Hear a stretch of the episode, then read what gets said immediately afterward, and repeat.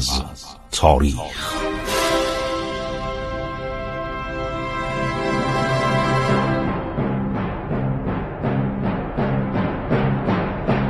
کاری از گروه جوان و اندیشه رادیو جوان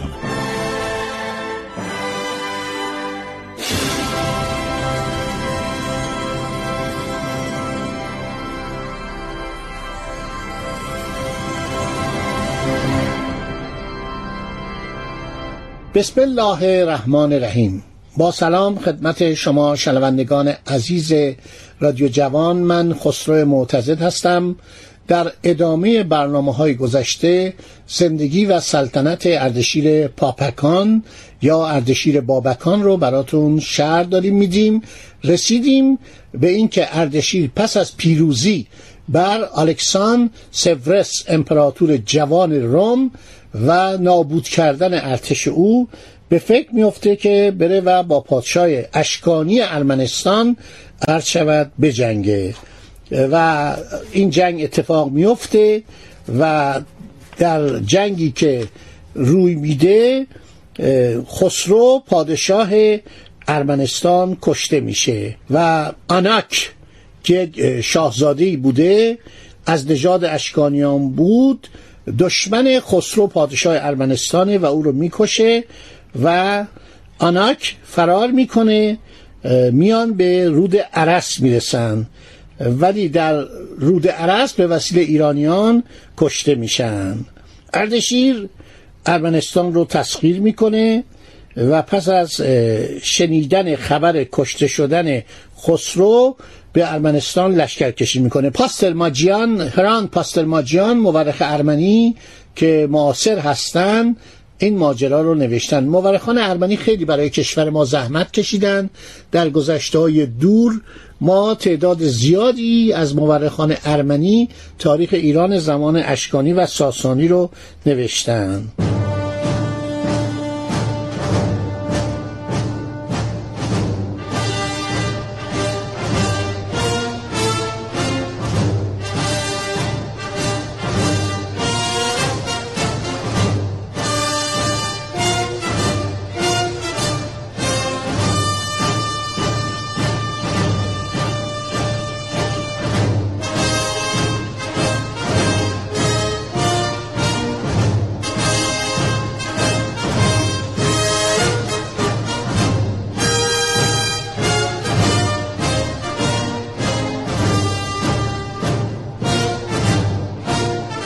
یکی از شاهزادگان ارمنی به نام آرتاواستس یکی از سرداران ارمنستان یکی از پسران خردسال خسرو را که تیرداد دام داشت به زحمت به ایتالیا رسان و به شهر روم برد و تحت مراقبت و حمایت دولت روم قرار گرفت. برای اینکه دولت امپراتوری روم نسبت به ارمنستان نظر ارزی داشت و می‌خواست ارمنستان رو از ایران بگیره. ما همیشه بر سر ارمنستان با دولت امپراتوری روم جنگ داشتیم. روم یعنی شهر روم.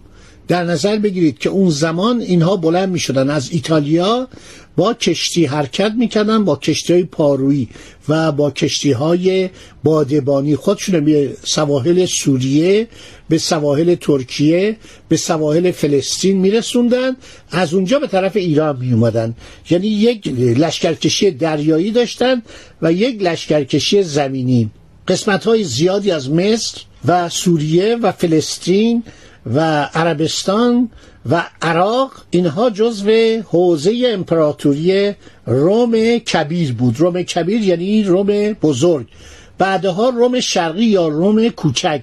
رومیت و سغرا که مرکزش کنستانتینیوپولیس بود می‌شناسید. این شهر یعنی همون استانبول. شهر استانبول که مرکز روم شرقی یا بیزانس بود. خب عرض شود که اردشیر با این خسرو پادشاه ارمنستان که جنگیده یک سنگ نقشی ما داریم در کوه نزدیک سلماس در آذربایجان که دو سوار مشاهده می شوند که هر دو جامعه پادشاهان ساسانی پوشیدن نوارهای جامعه های ایشان آویخته و گوی بافته شده از بالای سرشان نمایان است و دست بر شمشیر دارند.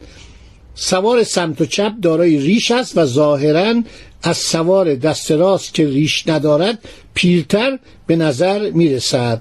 اینها نشان میده اردشیر اول ساسانی و پسرش شاپوری که مورد ستایش ارمنیان قرار گرفتن. این سنگ ها خیلی عرض شود مرتوجهه عرب در این زمان عرض شود که از ایران حمایت می‌کردن شهر هیره رو. عرض شود که اردشیر به یک پادشاه عرب میده بعد به طرف مشرق میره و مرزهای خودشو به قسمت پایین جیهون تا سرزمین خارز میرسانه. در زمان اردشیر ساسانی ایالت مرو سیستان مکران و توران عرض شود که قسمتی از بلوچستان امروزه و مرکز شهر کزدار بوده و تقریبا مطابق با خاننشین کلات بوده با دره کابل به تصرف ایران در میاد. گردیزی صاحب کتاب زین الاخبار بینویسه که اردشیر خراسان رو چهار بخش می‌کنه. به هر یکی مرزبانی میگمارد یکی مرو شاه جهان دیگری بلق سومی تخارستان و هرات و بالاخره پوشنج و بادغیس و چهارمی هم ماورانر ماورانر یعنی آن سوی نر آن سوی رود جیهون تا سیهون که اینا رو می‌گفتن سرزمین ماورانر بعدها سلسله ایرانی نسب و ایرانی نژاد سامانیان در اونجا به وجود میاد تأسیس میشه. در اونجا تأسیس میشه.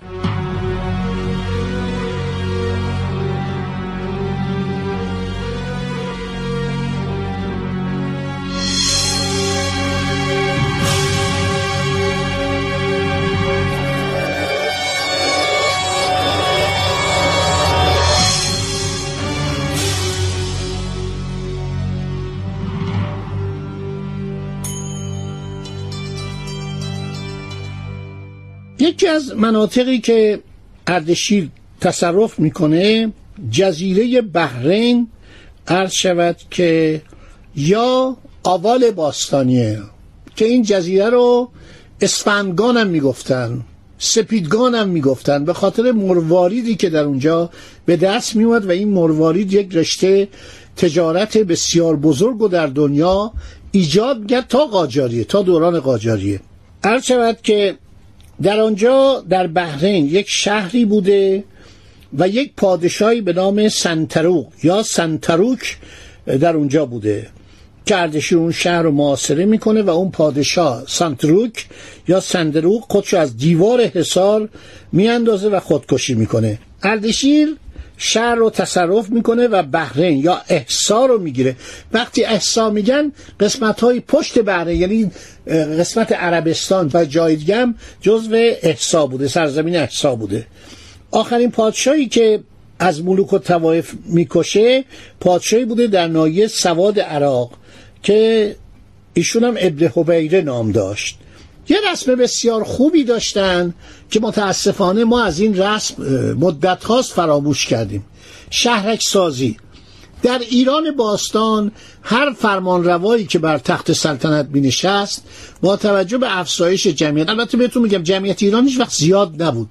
به خاطر اینکه ما رودخانه های پراب نداشتیم سرزمین های حاصل خیز کمتر داشتیم و این بود که جمعیت ایران خیلی برای من باعث تاسفه دیروز توی کتاب یوشیدا ماساهیرو اولین سفیر ژاپن در ایران که زمان ناصرالدین شاه به ایران اومده این آمارگیری که کرده سوالایی که کرده زمان ناصرالدین شاه جمعیت ایران 9 میلیون نفر. نوشته 18 کرور یعنی 9 میلیون نفر جمعیت بیشتر نداشته. من فکر می‌کنم زمان ساسانیان جمعیت ما در حدود 15 میلیون. حد اکثر 18 میلیون بیشتر نبوده. پایتخت جمعیت تیسفون 400 هزار تا 600 هزار نفر برآورد کردن. هفت تا شهرم بوده. حالا درباره تیسفون هم قول دادم به شما که مفصل صحبت کنم. یکی از کارهای خیلی خوبی که پادشاهان عرض شود که ساسانی انجام می‌دادن شهرسازی بوده. ببینید دوستان ایران همش بیابانه. شما اگر نگاه کنید فلات ایران ما رودخانه مثل تیبر در روم یا رود عرض شود که تایمز در لندن یا رود سن در پاریس نداریم. کنار هر شهر اروپایی یک رودخانه بزرگ اشپره. اشپره کنار برلینه. رودخانه عرض شود که مسکو کنارش رود مسکو هستش که شهر را بسیار زیبا و دیدنی کرده و خودش یک تراوتی به شهر میده.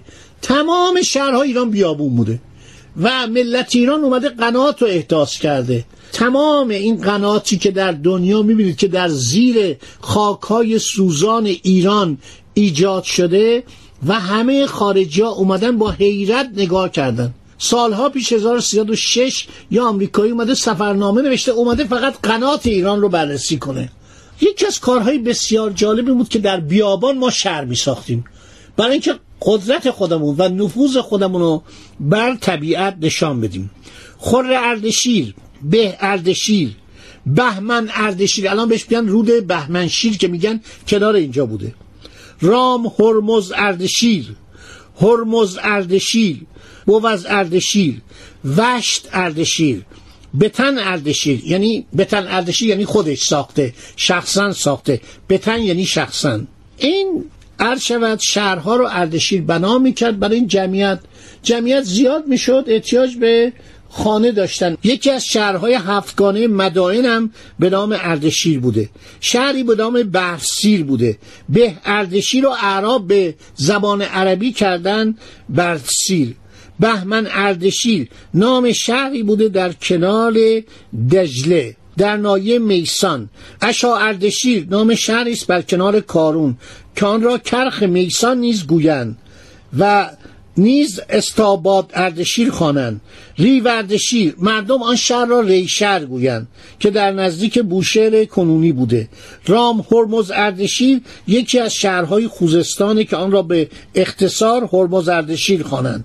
هرمز اردشیر نام دو شهر است که اردشیر به هنگام تعیین حدود آنها هر یک را به نامی مرکب از نام خود و هرمز نامید اینا رو تبری نوشته. در یکی بازاریان و در دیگری بزرگان و اشراف را حکومت داد.